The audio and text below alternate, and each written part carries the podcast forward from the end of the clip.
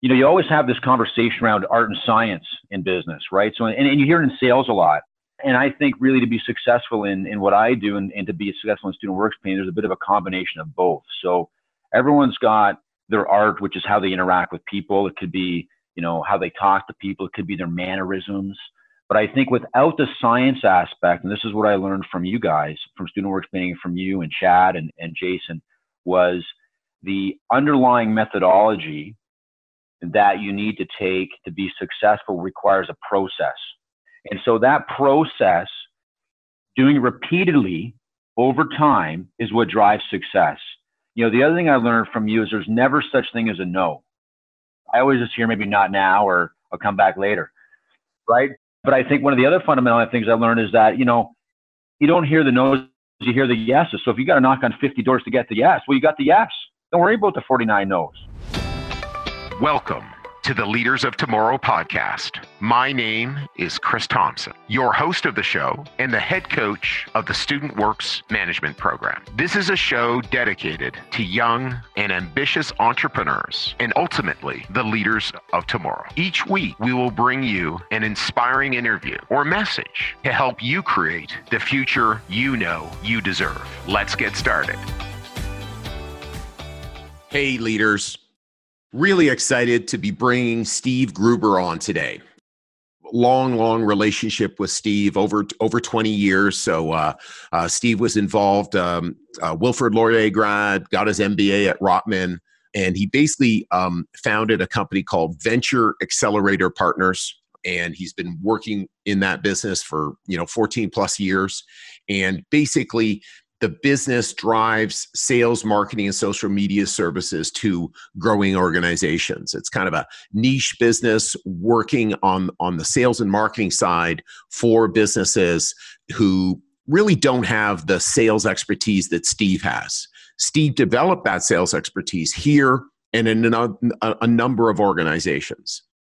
I know you're going to love this this podcast because Steve talks about the things that went really well and the things that didn't go so well. Sometimes things that he didn't do so well that as a result the results weren't there but sometimes just where the economy the economic circumstances the things were, were either booming or or they weren't and and and starting to to to get a sense of of of sometimes the things that will work really well in our business career and really make it easy for us to succeed. But then we should be aware that that's actually what's helping us succeed. And then also seeing, hey, sometimes we we actually may be doing all the right things, and it's just really tough right now to succeed. So I know you're going to love our pod today. Um, and Steve's just uh, an inspiring, uh, charismatic, hardworking guy.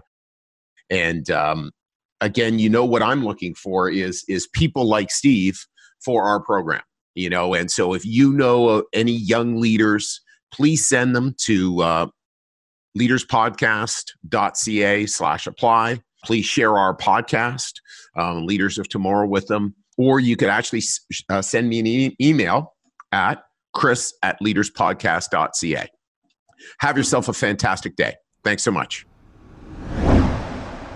Steve Welcome to the Leaders of Tomorrow podcast. Thanks, Chris. I appreciate it.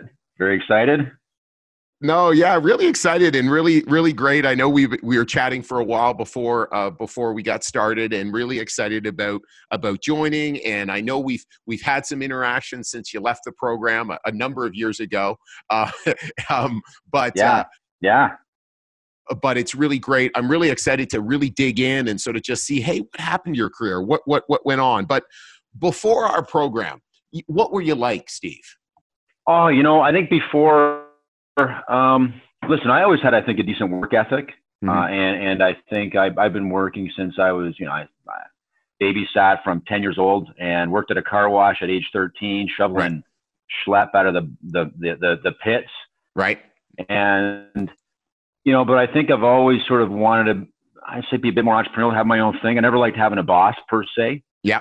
Um, and, you know, but again, I was blessed with uh, a really supportive family, number mm-hmm. one, and a great work ethic. So, so I think those are the underpinnings of that make a great successful person, right? right? I mean, you can't give someone motivation and you can't give someone drive I think they inherently have to have some of that already, if not all of it. Yeah. Yeah. No, I think I, So I think you, I think you're right. There's there there's no you know one thing one thing I that that's that's true is somebody doesn't motivate you, right? You Right. motivate yourself. Now maybe Absolutely. something that Steve tell says motivates like it's like oh that calls forth me and my feelings of motivation. But you're right. Yeah. Like motivated people are motivated, and Yeah. and and and that's and that's one thing that certainly everybody in our program who's successful has just because you can't do 100%. this and you can't do what you've done since our program without a whole bunch of motivation um, so so what about frustrations if you think back to you know sort of being a teen, teenager before you went to laurier and joined our program and got involved in the student works management program what were some frustrations that you had biggest frustration You know, I think for me, it was the uncertainty of what I'm going to do. mm-hmm. You know, I, I- think um, there's so much to do and not knowing even where to start. Mm-hmm. You know, sometimes was was, uh, was in an odd way, you know, not challenged in the sense that it was a, it was it was heavy to lift or move from a physical standpoint, but just just mentally, what am what am I going to do? Like, Right. where- you know, where, where do I go with my life? And I, you know, again, I was lucky. My father's a physician, but I never wanted to be a doctor. Right You know, my mom was a nurse. I had no interest in in medicine that way.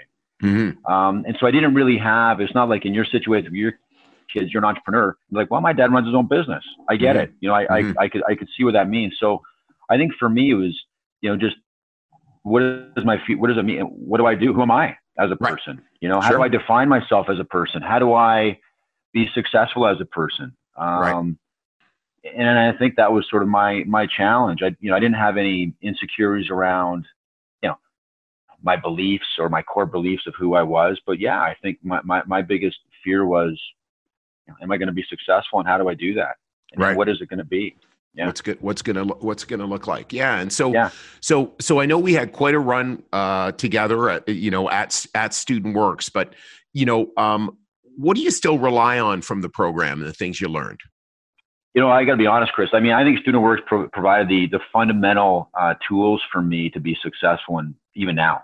So, you know, I, I think number one, what it taught me is that I love selling. So I, Mhm. you know, you know, I have a sales uh, sales a boutique sales company now, yeah and I and I found out through Student Works Pain that I love selling, Mhm. and and that's my passion for me. I love the the hunt. right Uh, I, I love the thrill, the chase. I love the close. Like I still Right. get even today. You know, you're talking, you know, what 30 years later, I still love it. right Like I just, it's just, it's what I love to do. yeah And, Yeah.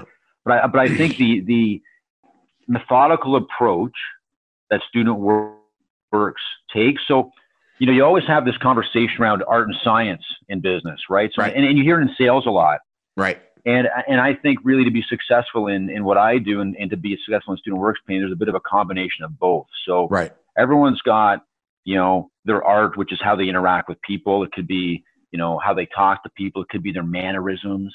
But I think without the science aspect, and this is what I learned from you guys, from Student Works Painting, from you and Chad and, and Jason, was the underlying methodology that you need to take to be successful requires a process. yes Okay. yeah And so that process, doing repeatedly over time, is what drives success. You know, the other thing I learned from you is there's never such thing as a no. right I always just hear maybe not now or I'll come back later, right? But but I- but I think one of the other fundamental things I learned is that you know you don't hear the no's, you hear the yeses. So if you got to knock on 50 doors to get the yes, well, you got the yes. Don't worry about the 49 no's yeah exactly right? So, but but again, the the method the, the methodical process to get to that point is what I think is key, because you there's certain steps that you have to repeat in your daily life. That could be as simple as getting up, having a cup of coffee, putting the kettle on to make that coffee happen. You know, that's a that's Yeah. a successful step. But it's no different Yeah. when you're running a business. So it's you know you have these processes in place that lead to success. So in student works painting, it's well, we're going to teach you how to we're going to teach you how to paint. We're going to teach you how to run a business. Yeah. We're going to teach you how to hire people. We're going to teach you what good people are. We're going to teach you the fundamentals of paint technology. We're going to teach you, you know, how to manage your budget. Right We're going to teach Absolutely. you how to sell to other third parties, drive top line revenue, manage your expense load to drive a profit. We're going to teach you how to do an estimate. That's all process. Yes. So exactly. So what you know, and so now today I've taken that process to all kinds of different things. But I think what that teaches you is the fundamental underlying, at least for me, I believe the fundamental underlying thing you gave me, and that's why that experience still resonates with me today, is the process and the method methodology provide that you need to, you know, I guess implement to be successful. Yeah. Yeah. It's, you know, I think you're that's so such a great point. Like, you know, underneath successful people are habits and processes. Correct. Right. That just just hold us up. You know, if your, you know, if your habits are just powerful, like I woke up this morning and my wife was up first. So I made the bed. Yeah it's looking good. I can send you a picture. you know, it's like it's like it. um yeah. so that's a that's a habit that so supports my life you know it's like okay here's what we're going to do this is how we how we show up you know again there's no doubt you were going to show up on time i'm sure you expected me to do the same mm-hmm. that's a habit that's a process that I've been following and it supports, it makes things workable in your life so that you can be successful. And then, obviously, what actually our conversation is going to be in the next 45 minutes will be unique, will be different. Mm-hmm. Uh, but even there, there's a process because I actually have some Correct. similar questions that I ask that actually elicit the type of podcast I want. So it really is fascinating how how it's kind of more the more process we have, the more freedom we have. You know, well, it's, it kind of, it's kind of interesting well, how it runs it, it together. Is. So I think process gives you the fundamental um, tool set to be successful, right? So, you know, I was a big reader of Stephen Covey years ago. Um, yes. I, I, still yes. think The Seven Habits of Highly uh, Successful People is a really great book that anyone should read. Yeah. Um, I agree. And the, the other thing that the process does is, I mean, it helped me be successful. So that success and drove confidence. That the confidence yeah. that, you know, I could take something that had a zero start and make yeah. something of it, right? Myself. Yeah.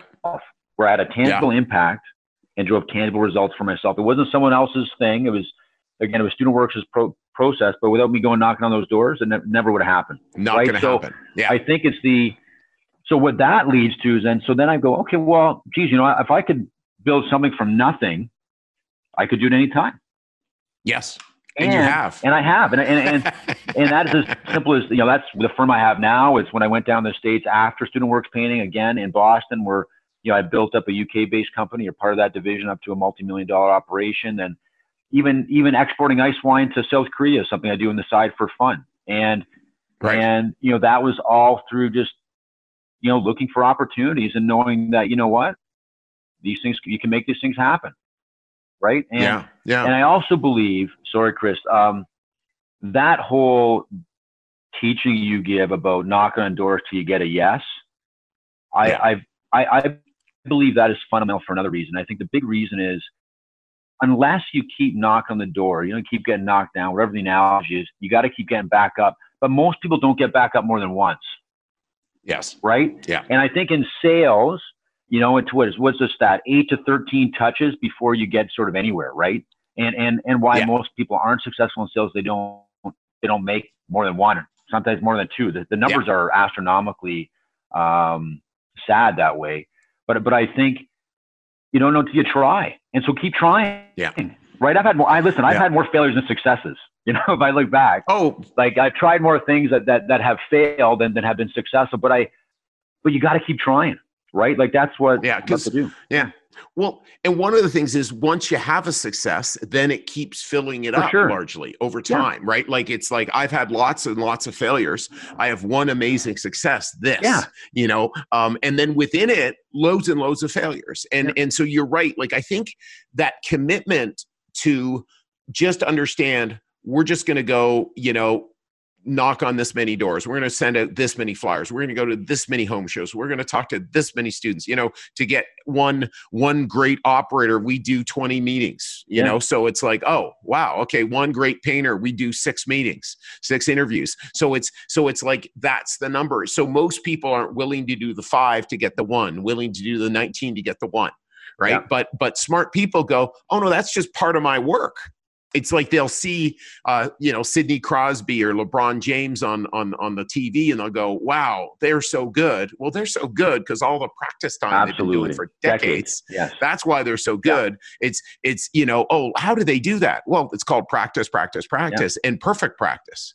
So but Steve, tell us about you know post student works. Um, you know, uh, why don't you walk us through? I've got your LinkedIn um, thing here, so why don't you walk us through what those opportunities were, what you learned? You know, you you Ovum. You know, yeah, tell so us about that. Ovum, uh, so that was another. So after after Student Works painting, I went. You know, I was in U.S. with you, right? Mm. I went back down again and worked for Ovum was a UK based uh, IT and telecoms research company. You know, so they had a satellite office in Boston. I started out there as a, you know, I went down because I had no experience in IT or telecoms. You know, I had experience running businesses right. and doing, you know, sales, yeah. but none of that, that's industry sector, right? So I had to start at the bottom. Yes. So I went down as an yeah. account executive and then you know, we, we were selling to guys like AT&T and Lucent and Alcatel and all those sort of, you know, Bell Canada and RIM at the time, yeah. you know, was growing and Cognos, all those sort of guys. And, and then over the course of what, three, four, four years, sort of built that up from, you know, account executive to account manager to senior account manager and have a team of people uh, awesome. working for me. And then, you know, again, interesting time there. Then the recession hit, right? So that's when the IT bubble right. burst in the late right. 90s. And just, I mean, what a, it wiped out you know, a lot of the tech stuff in California and Boston and Massachusetts got wiped out. Yes. Like it was just a devastating blow. Uh, my VP got let go. Uh, my team got let go. You know, we had to, yeah. had to sort of re, I was fortunate because I've always, you know, I had a lot of sales in the book and a lot of repeat clients that I didn't lose my, my position. Um, right. But that, that was eye opening the sense that, so, so the other, the other interesting thing about that time was, you know, I had buddies here who were teachers you know, so now what I'm in my mid early 20s sort of thing, mid 20s at this point, I guess. Yeah. And and they're own homes, and I was literally, although successful, I was living in a a garden level apartment in Boston, right? right. That you know right. I could see people's feet, and I was like, yeah, I was like, you know, I think I just want more. Like I don't, I I I just want, I want more. I'm tired of. I'm not. Mm-hmm. You know, I wasn't. I wasn't upset about my my place, but I just wanted more and right. uh, and so. Um, so, and one thing, one thing as well for our listeners, and then I'll come back. Our leaders listening is is see how Steve made an, a a really uh, intelligent choice. Many people would have said, go into this enormous industry that is exploding, and it was at the time, mm-hmm. and then it popped, yeah, blew up. And so that is not something that Steve could have could have you, you don't know these things no. and so in the end you know steve was doing well um, and so so sorted through but but these are things like these black swan type events we don't know no. they they they they just happen um, and sometimes we can have an idea of it. Sometimes people will see them but most people won't.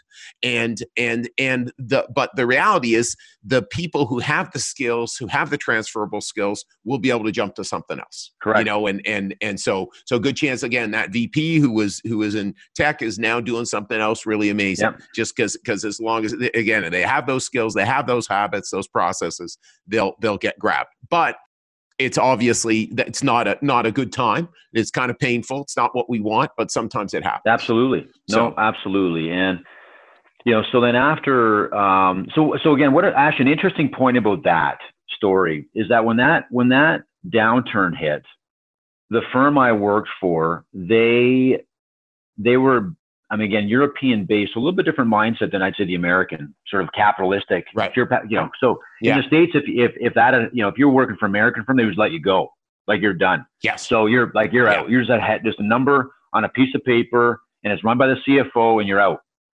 Yes. These guys were really interested in, and I, it was a great cultural experience for me. So when things got tough, they had a big meeting. All the senior people took, you know, I think 30% pay cuts yeah. And then in order to retain as much staff as possible, because you know they had guys like me who, you know, a thirty percent pay cut, I wouldn't be able to pay my rent in Boston, right? Yes, sort of thing. Exactly. Yeah. So what? What? So then they asked everybody else if they take a ten percent pay cut, you know, to help the company go as long as we could to get through that and retain as many yeah. as employees as possible.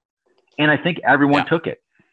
Right. I think yeah. that was to me a, a, a really. I mean, it strikes me more now than it did then.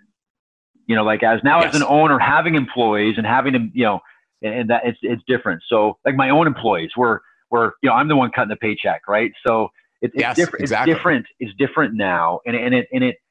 And I remember talking to my business partner a couple months ago. We were in Toronto. Um, you know, I meet him for dinner once. So we just go for dinner and drinks, right? And Yeah.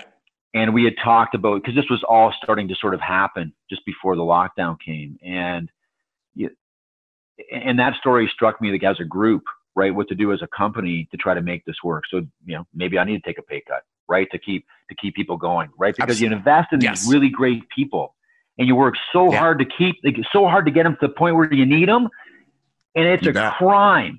Like I don't want to, sh- and, Yeah. and and it would be a crime to let them go if I unless I absolutely had to, and Yeah. and then you see too many firms shoot their feet off you know, for the sake of their, they think they're keeping their head on, but they're just, and once they blow their feet off, they can't walk and they're done. You're, you're done. And you're, Yeah, and so yeah. anyway, that was an interesting cultural experience for me to see how, again, a European based firm would manage a crisis situation yes. and, Yeah. and then how No. everyone rallied around that. But, but ultimately once that happened, I sort of realized I was like, listen, I want more. I want, I want a Mhm. home. I want, Mhm. you know, I want these sort of things. Um, at that time as well, my my uh, my my past wife, my ex-wife, was she was doing her master's in Boston as well. She had come down from Ottawa, um, and she was just finishing up her master's. And Mhm. I know the job market in Boston wasn't great for her, you know, and so Right. it just made sense, more sense to come back to Canada. So basically, I went to my boss and I said, "Listen," and she was a, a really nice lady. She was a Canadian, uh, funny enough, uh, but Right. from France. And I said, "Listen, you have to double my salary, or I'm leaving." In the middle of all this happening, like it was just, you know, there's. And she says, "Whoa, whoa!" Like she said, I said, I, I, you know, I have these things, I have these goals for myself. That you know, this has been a lot. This has been a great ride. I've been very successful. Yeah. I still had lots of great clients and had real good book of business. And I wasn't in fear of losing my job, but I just wasn't happy Right. anymore. Like I wasn't being fulfilled. And Right. I sort of learned what I could. And and so she said, "Well, well, hold on. Don't don't just leave. Like Mhm. let's because I was re- I had my resignation paper. I was ready to, just to go. Like I was like in hand on her desk and Right. say, "See, hey, it's been great. I love you guys. Yeah, thanks." Yeah, exactly. And she was Yeah. like, "Well, listen, don't don't just go. Let's let's think about this." And so we had you know some conversations about it. And so ultimately, what I did, Chris, I came back to Canada. I set my own my own business development company. I had my own sales company at that time with just me, and Yeah. they became my they basically became my client. And Fantastic. then I had the best of both worlds. So then I was then I basically built out the Canadian market further. Uh, I was getting paid in U.S. dollars. Right. Um, and um, and then I was winning on the exchange, and I was and I was Yeah. selling. I was going. I went gangbusters here for a number of years, and so then I brought in a couple other clients around that to make the CRA happy, right? So you cause you can't Right. can't have just Yes, single exactly. client. So I had a few other clients that I brought in, and I did that for I'm going to guess from 2002 ish to sort of 2005 or six, and then I decided I was Right. going to go do my executive MBA. Like I'd pack some money away, and I and Right. it's like anything. I always had these. I felt you know I had undergrad in business at a Laurier with with, and Right. that was that was fantastic. But I always felt I had these holes. You know, I was pretty good at sales. Well, I'm probably okay at marketing. I'd say pretty weak in finance, a little bit weak in stats Right. Like just holes. And I was like, you know, I really want to fin- plug these holes to make myself a bit Right. more of a holistic person, right? Right. And so then, so I said, okay. So then I then I embarked on doing my while working, doing my executive MBA. At the same time, that was just before that happened.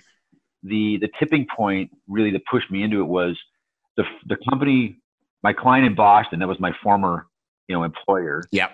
um, said, Steve, you're making, they basically, I got a phone call one day. So Steve, you're making way too much money. I was making more money than everybody. That's exactly- I was, so, I was selling like crazy. I was making more money than everybody. Like literally every, and I think I was making more money at that time, you know, than maybe the CEO even. I was making a lot of money. Yes. Yeah. Yeah. And they said, Steve, you're making too much money. And I was like, well, I'm making money because I'm successful. Like I'm selling, Exactly. like, so I should be making money. This is what you pay exactly. me to do. I'm, I'm, Yeah, you're, yeah. You're, you're winning. you're winning. I know. I was but, like- but, but it causes a problem. It caused I'm problem. sure. It did. It did. It caused Yes. problem. And They said, well, listen, yeah, you, you know, we, we get that. Um, and they, and, and it was interesting with that is they make research. So it's not like it's like, um, they're not producing a, it's like producing software in a way. Once it's written, Mhm. every time you sell it one more time, it just gets more valuable because the profit margin gets better. Like Exactly. Yeah. Anyway. For sure. Long, long story short is like, Steve, listen, you're making too much money. You've been too successful for us. We're going to cut your commission. We're going to cut your commission in half. That was like, it was, eh? yeah. it was crazy. And this is again, another one of those lessons you learn. It was that company is run by, by non-sales guys. It was run yeah. at that yeah. point in time. It became run by the CFO and he's a numbers guy. Hey, leaders. I hope you're enjoying this episode so far. Since we started this podcast, every person you've heard from has been one of the incredible alumni of the Student Works Management Program. In large part, that's how I got to meet these amazing people and participate in their development. Starting now and only for the next few weeks, we'll be on campuses across Ontario, Quebec, and the East Coast, interviewing students who think they have what it takes to start their first business and get started down the path of entrepreneurship. If you think you have what it takes or know someone who might be interested, visit leaderspodcast.ca slash apply and start your application process today. Once again, it's leaderspodcast.ca slash apply. Now back to the episode. Yeah, no, and it's it's interesting. Well, a couple things, Steve.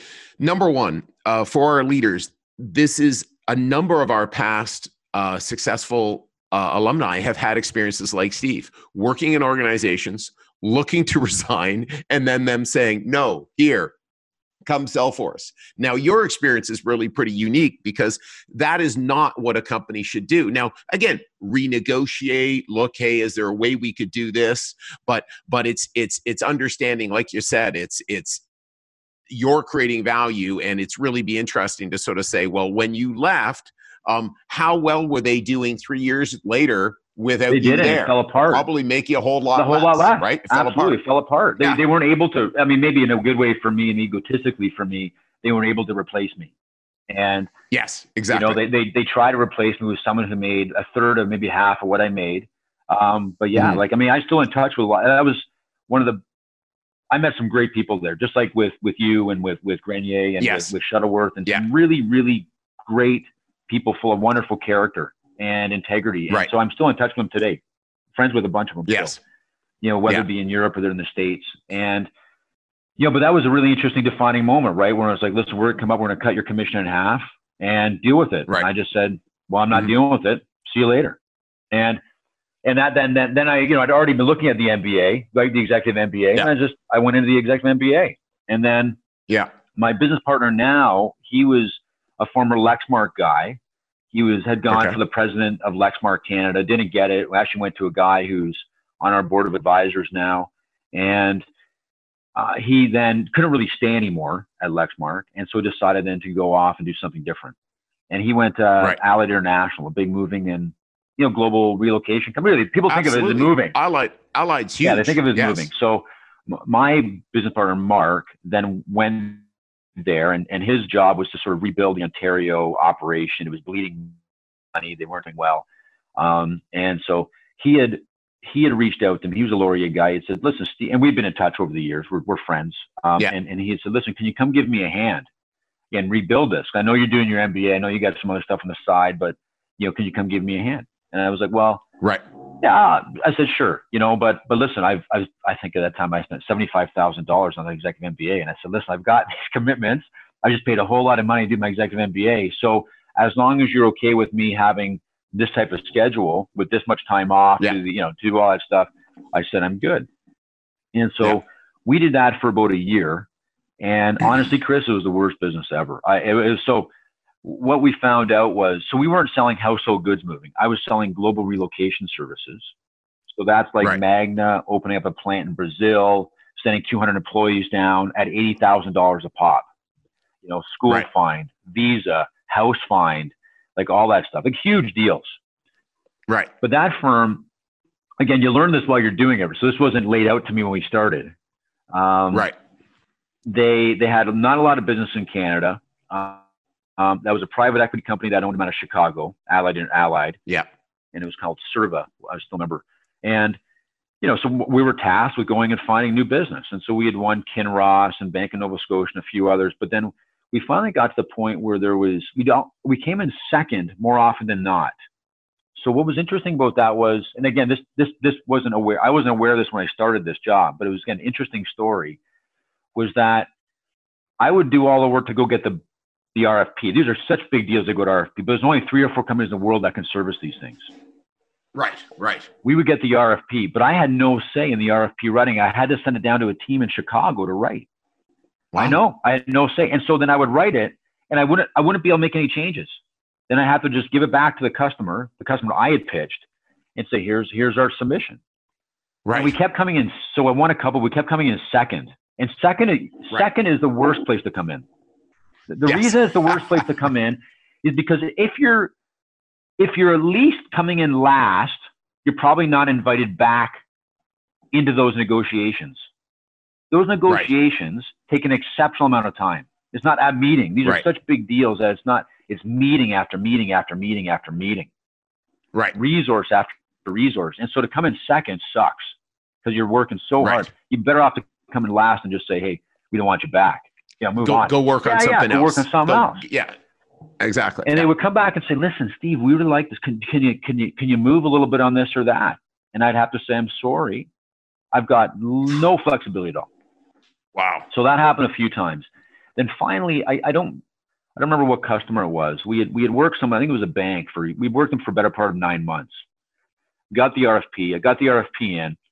I sent it down to Chicago, and then I got a call back and it says we're not going to bid on it.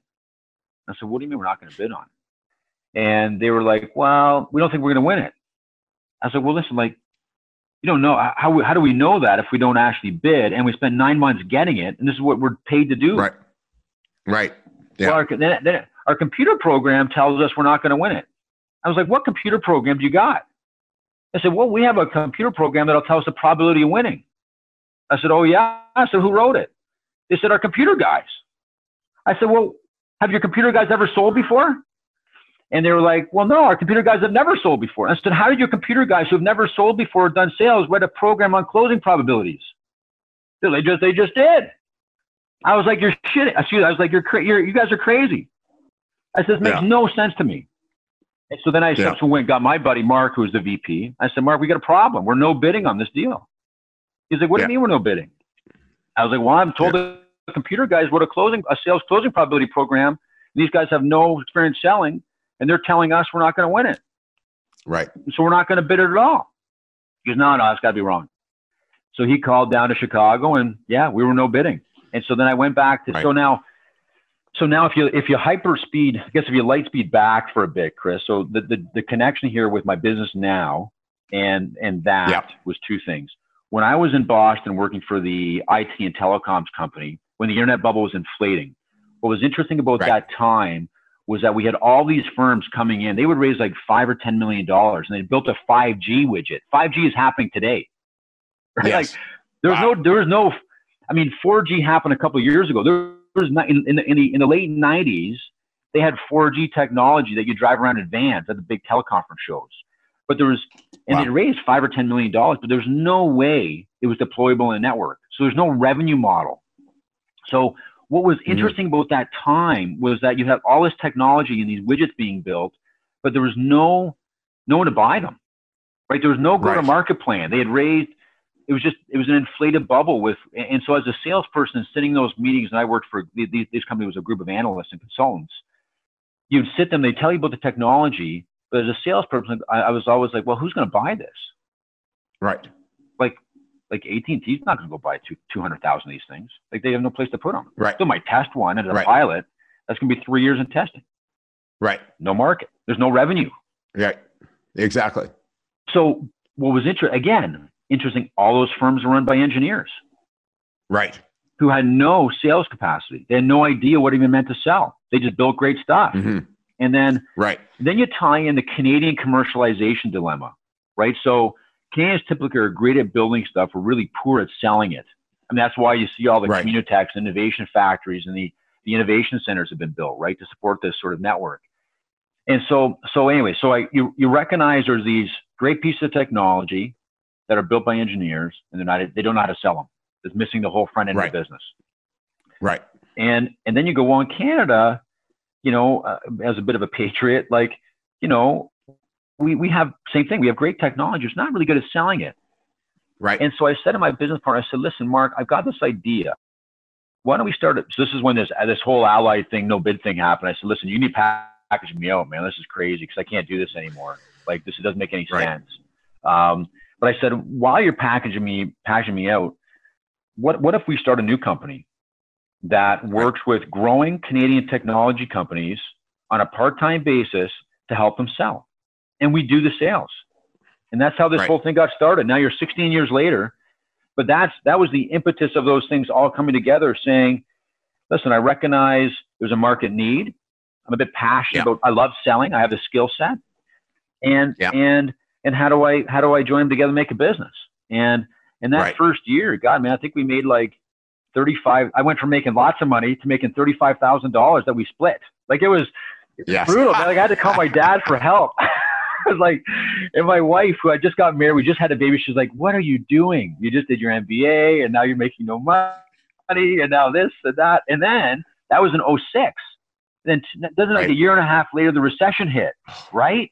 And Right. then the world stopped again, right? And Right. I've never worked so hard for so little my whole life, and Right. we I've never cold called more people for my own business than that year, like 2007 to through 2008. You know, when eight and maybe Yeah. even 08 to into 09. And you know, we had a I don't know if you follow football, Chris. We had a Tony Dungy moment. And Right. and Tony Dungy talked about when he left the Tampa Bay Buccaneers, there was this line in the sand that sort of more or less he was never going to come back to football after that unless certain things materialized. And so we had drawn a line in the sand and we said, listen, if we don't close a mark myself a couple more deals by October, like this is way too hard. Like we're just Right. sucking wind here. Yeah. I'm borrowing money from my dad. It was brutal. Go go get a Go get a job. job. Go go. Yeah. Yeah. Exactly. That's right. and we Yeah, worked our tail off, you know, for that better part of a year and a bit. And and wouldn't you know, um, and maybe it was a little bit divine, but September, the two months before we're going to shut her down, end of October, new client. Right. Late September, another new client. October, another new client. I'm like, Yeah. we're we got a business, All right. Right. All right. and it's been Isn't sort of that going. I know, and it's been going sort of, you know, it's been going well ever since, you know, and Yeah. Yeah. and we've just sort of grown Well, and grown it- and grown over years. Yeah. But but it shows it shows for our young leaders like like there are times where you're just going to face enormous headwinds Absolutely. in your business. So your skill set was no different than when you were crushing it two years earlier No. right? And when you're crushing it now you know so it's it's it's recognizing just sometimes like you know eh, it's the market's not available. Like you they just there's nobody there who can invest in that space right then so it's like okay what can we do? Can we again cut costs? You know again like you said you know borrow some money. Uh, you know certainly i've had experiences like that. Okay borrow some money. Let's get through this. Here th- this this will work. And again uh, like you said as well sometimes just setting that we've just got to push the shoot or pull the shoot Yeah. time right? That eventually we've got to go in another direction because maybe we're just kidding ourselves. Right. maybe we're not right for this like right? Yeah. oh, ultimately because remember leaders the market decides are you any good the market will Yeah, decide absolutely. because because value you know profit follow, follows value so if you're not offering value there will be no profit Absolutely. so No, absolutely. And I, and I think though that's 100% accurate. Yeah, correct. So for like for our leaders maybe uh, you know because i know you, you you know what what are some of the what are some of the projects that you've worked on you know uh, how big's your organization now steve just so, so our leaders get get the scale of your business Yeah. So we, we, the, the organization now is still, I'd say we keep it relatively small, but purposefully. So I would Mhm. say, you know, we've got six people, Chris. It's a boutique Mhm. sales and marketing company. And we, we do both. We, we only focus on certain select B2B sales opportunities. And, and I consider marketing sales support. Like I'm not marketing out doing TV ads. You know, marketing right thing to me is is doing you know social media posts and managing social programs to drive inbound leads right it's it's Right. con- it's a content marketing program that drives sales right right and right and so we are fortunately i'd say pretty selective about who we pick we're looking for people we think we Yeah. can win with i we have a Yeah. a formula for what works for us and that Mhm. typically is a client that has a you know a somewhat unique product in a, a niche that's more niche that's selling to you know select segments. So, you know Right. what I don't like and what we don't sell is you know vo- guys selling. I'll give you an example: voice over IP software. The companies like I I don't I would never Right. touch that. That's that's that's hor- it's horizontal in a sales approach. It's it's highly commoditized. There's no value Yes. to be driven. It's like selling moving services, right? So yeah, exactly. it- yeah. it's just price sensitive. Everyone's got the best quality. You're comparing on qualitative metrics. You you can't Yeah. drive real ROI value, and Yeah. um, and then and then we look for we have a I'd say a mix of startups, so they give pre-revenue Mhm. but funded Yeah. startups, as well as I'd say growing companies. But the growing companies would be no more. You know, no bigger than twenty million dollars. Typically, what we find is firms once they're bigger than twenty million, they can they can provide their own sales infrastructure. They, they're going to Yeah, go. They're going to go build it Yeah. out, right? So it's like getting getting somebody to there, and then okay, great, we'll go build it out because because at smaller, it's like oh wow, we can get some you know a couple real experts Yeah. and their team to go manage this, so we can focus on like you said, you, their engineering, Yeah, or you know Yeah. the, the the product, yeah. right? Yeah, yeah. No, it's no, it's it's a really it's a really great thing, and and one thing to to, to point out is is that it's like really one of our philosophies is sell on quality, not on price. Right. Mhm. That's something Yes. that, you know, SOQ, NOP. Yeah. And so it's like we always tell our operators, look, you can always sell for less. Yeah. There's no way we're going to teach you how to do that here. Right. And so so it's the same thing. You know, you're you're like, there's no way I'm going to be in a commoditized business. No. There's no money there. No. Unless you're Walmart, right? Oh. Unless you're you're a huge commoditizer. Hundred Right. percent. If that's You know, or if that's Amazon. the business plan Yeah. there, right? Yes. Yeah. Exactly. But we, you know, we, I mean, we're not cheap, so I mean, not in a bad way. Like we, we, we, we charge, you know, our Who wants to be right. cheap? So we're not cheap. We're for if you're cheap, you're poor. right? And our, our take is, is if you don't have the budget to invest in your own business. So we, we've had a lot of people come and say, "Hey, listen, can you work on commission only?" And we just simply say no. I said the reason Mhm. being, I'm not um, in the business of financing your business. I have no equity stake in your business, and I'm not going to be the one who who's taking that risk, right? So if you want us Right. to help you, it's going to cost you some money. And because Right. and people say, "Well, can we give you? Can you give me a guarantee?" And I said, "There's no guarantees in life on anything.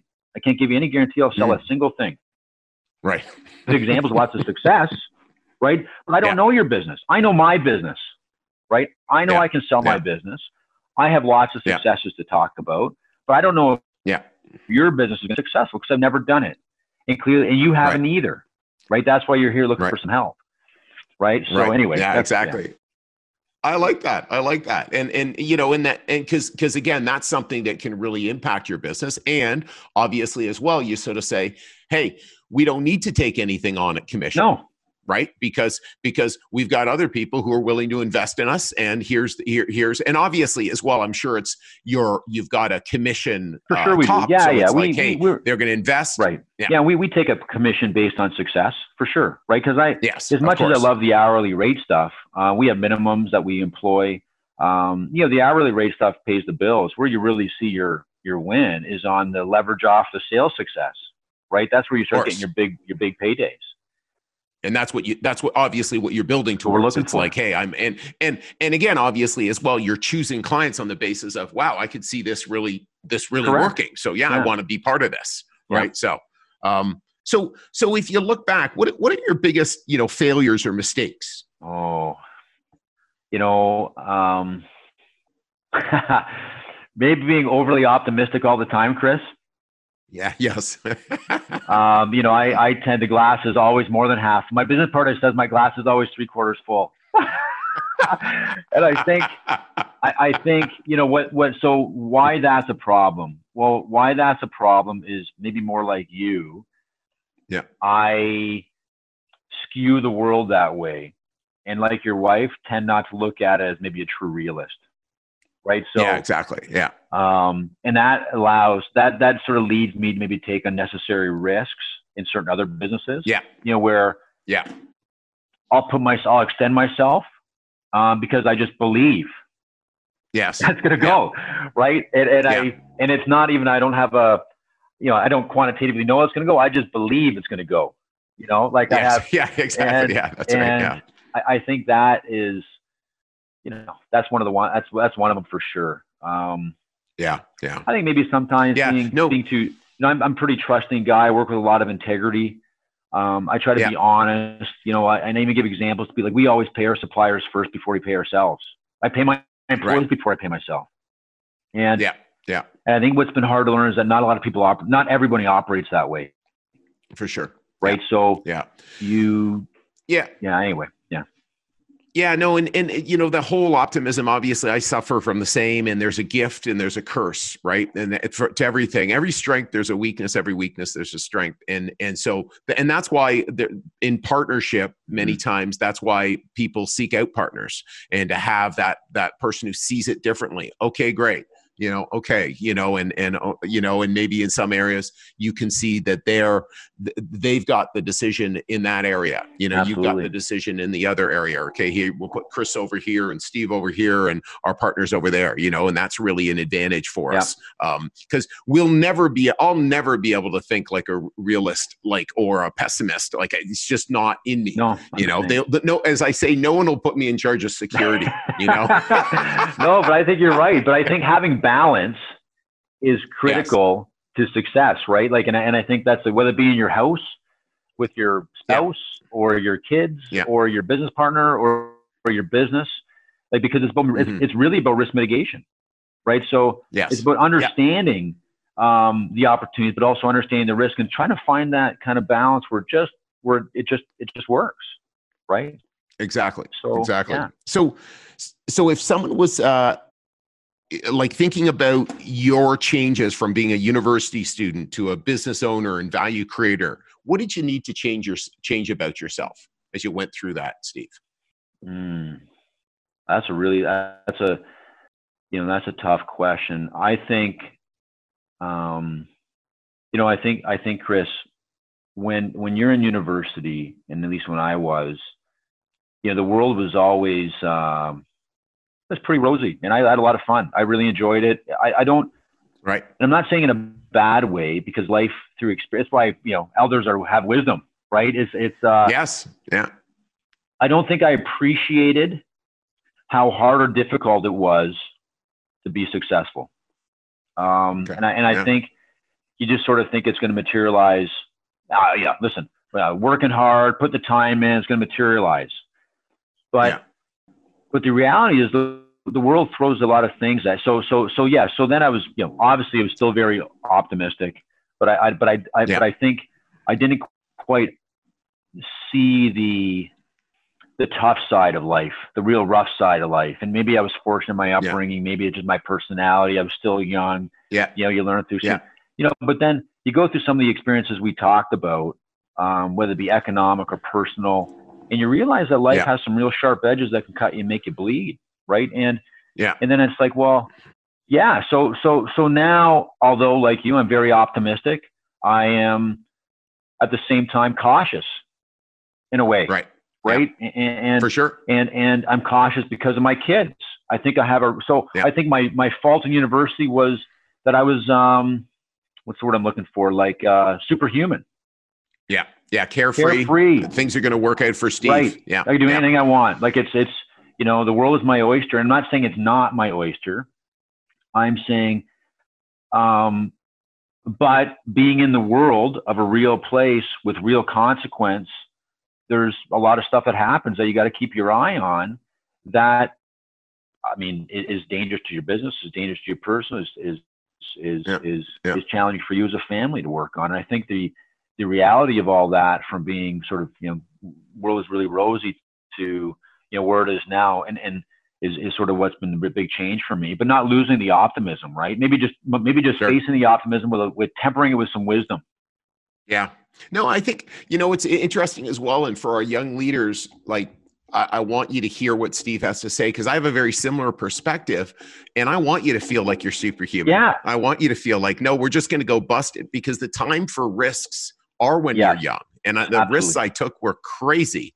Um, and I lost a bunch, but I recovered. Yeah. And now we're not taking any big risks. We are just securing the base always. And just because we got this this this machine that runs and creates an enormous value, and I know just like you were you know looking to your dad for backup support Yep. right you know my kids are looking to us Yep. you know and and and our community we're looking to us and that's what we provide right so it's like it's kind of like it turns Yeah. as as you as you become that older generation it's like no you gotta you gotta you know batten down the hatches and make sure everything's okay Yeah. right so so i think i think it's but but early on having that let's go do this let's go take some big risks makes a lot Well, of it sense was fun. I listen. I, I don't I Yeah. don't regret. I would do it all over again, Chris. sure Yeah, I have certain sure things I wouldn't do again. You know, that maybe of Yeah. course making certain bets. But but if, if if I look back, I don't regret one thing I did in in in the, in the entire experience. I would do it all over again. And, and when it comes to student works painting, it really set the tone Yeah. for my life. And I'm not you know I'm not being um, I'm not not because we're on the podcast here talking to you Sure, and I'm sure. trying to make you feel better Yeah. egotistically. I'm doing it because it's, it's I really mean it. And Mhm. it really it really helped make me who I am. And and yeah, man, I I, I took you know you I, I would never I wouldn't change a thing. Yeah, all over. yeah. And so, if someone wanted to do what you did, what key habits would they want to change? From, would they want to steal from you? Uh, I think the um, so I, I think one of the ones we've talked about repeatedly in this episode is um, be optimistic, right? I think you got to be a high Mhm. achiever. I think the only person who give you motivation is you. So that drive can't come from you. It can't come from the Yeah. GMs. It's got to come from here, Yeah. right? So I think if you got the drive and you got the will, and then you'll you'll be successful. You know, whether it be this or anything else you decide to do. But I think those are those are key elements that will set you apart from the rest.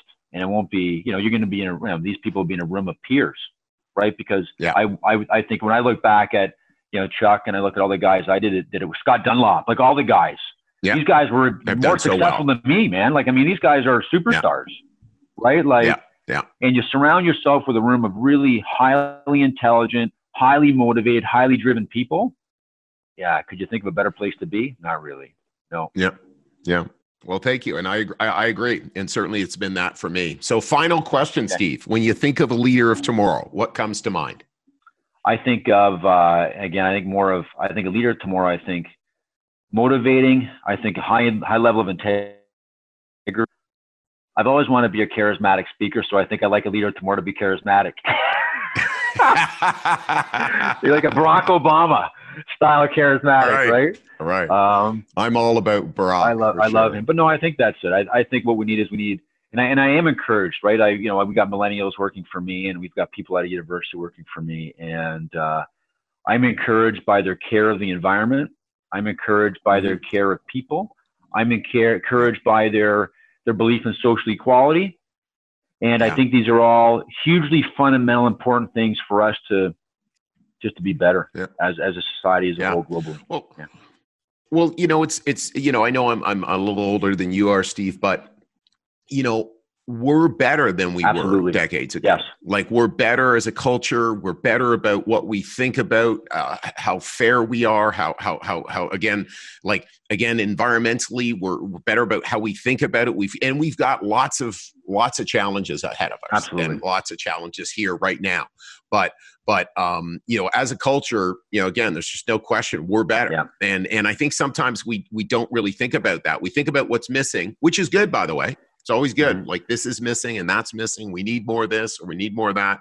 But God, certainly for me, we've seen real, real progress over the over the decades. So, um, but Steve, thank you so much for joining us on the Leaders of Tomorrow. Just a, an amazing conversation. I knew it would be, and I'm really, really glad to have No, you on. Chris, thanks for having me. I appreciate it.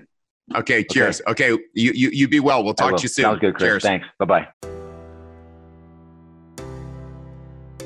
Hey, leaders, I hope you enjoyed this episode. By now, you are aware that we work with ambitious students every single year to not only help them run their first successful business, but to further their development as a leader and give them an unfair advantage in the future over their counterparts. It's why starting now and only for the next few weeks, we'll be on campuses across Ontario, Quebec, and the East Coast interviewing students who think they have what it takes to start their first business and get started down their path of entrepreneurship. If you think you have what it takes or know someone who might be interested, visit leaderspodcast.ca slash apply and start your application process today. Once again, it's leaderspodcast.ca slash apply, and I can't wait to see you on the other side.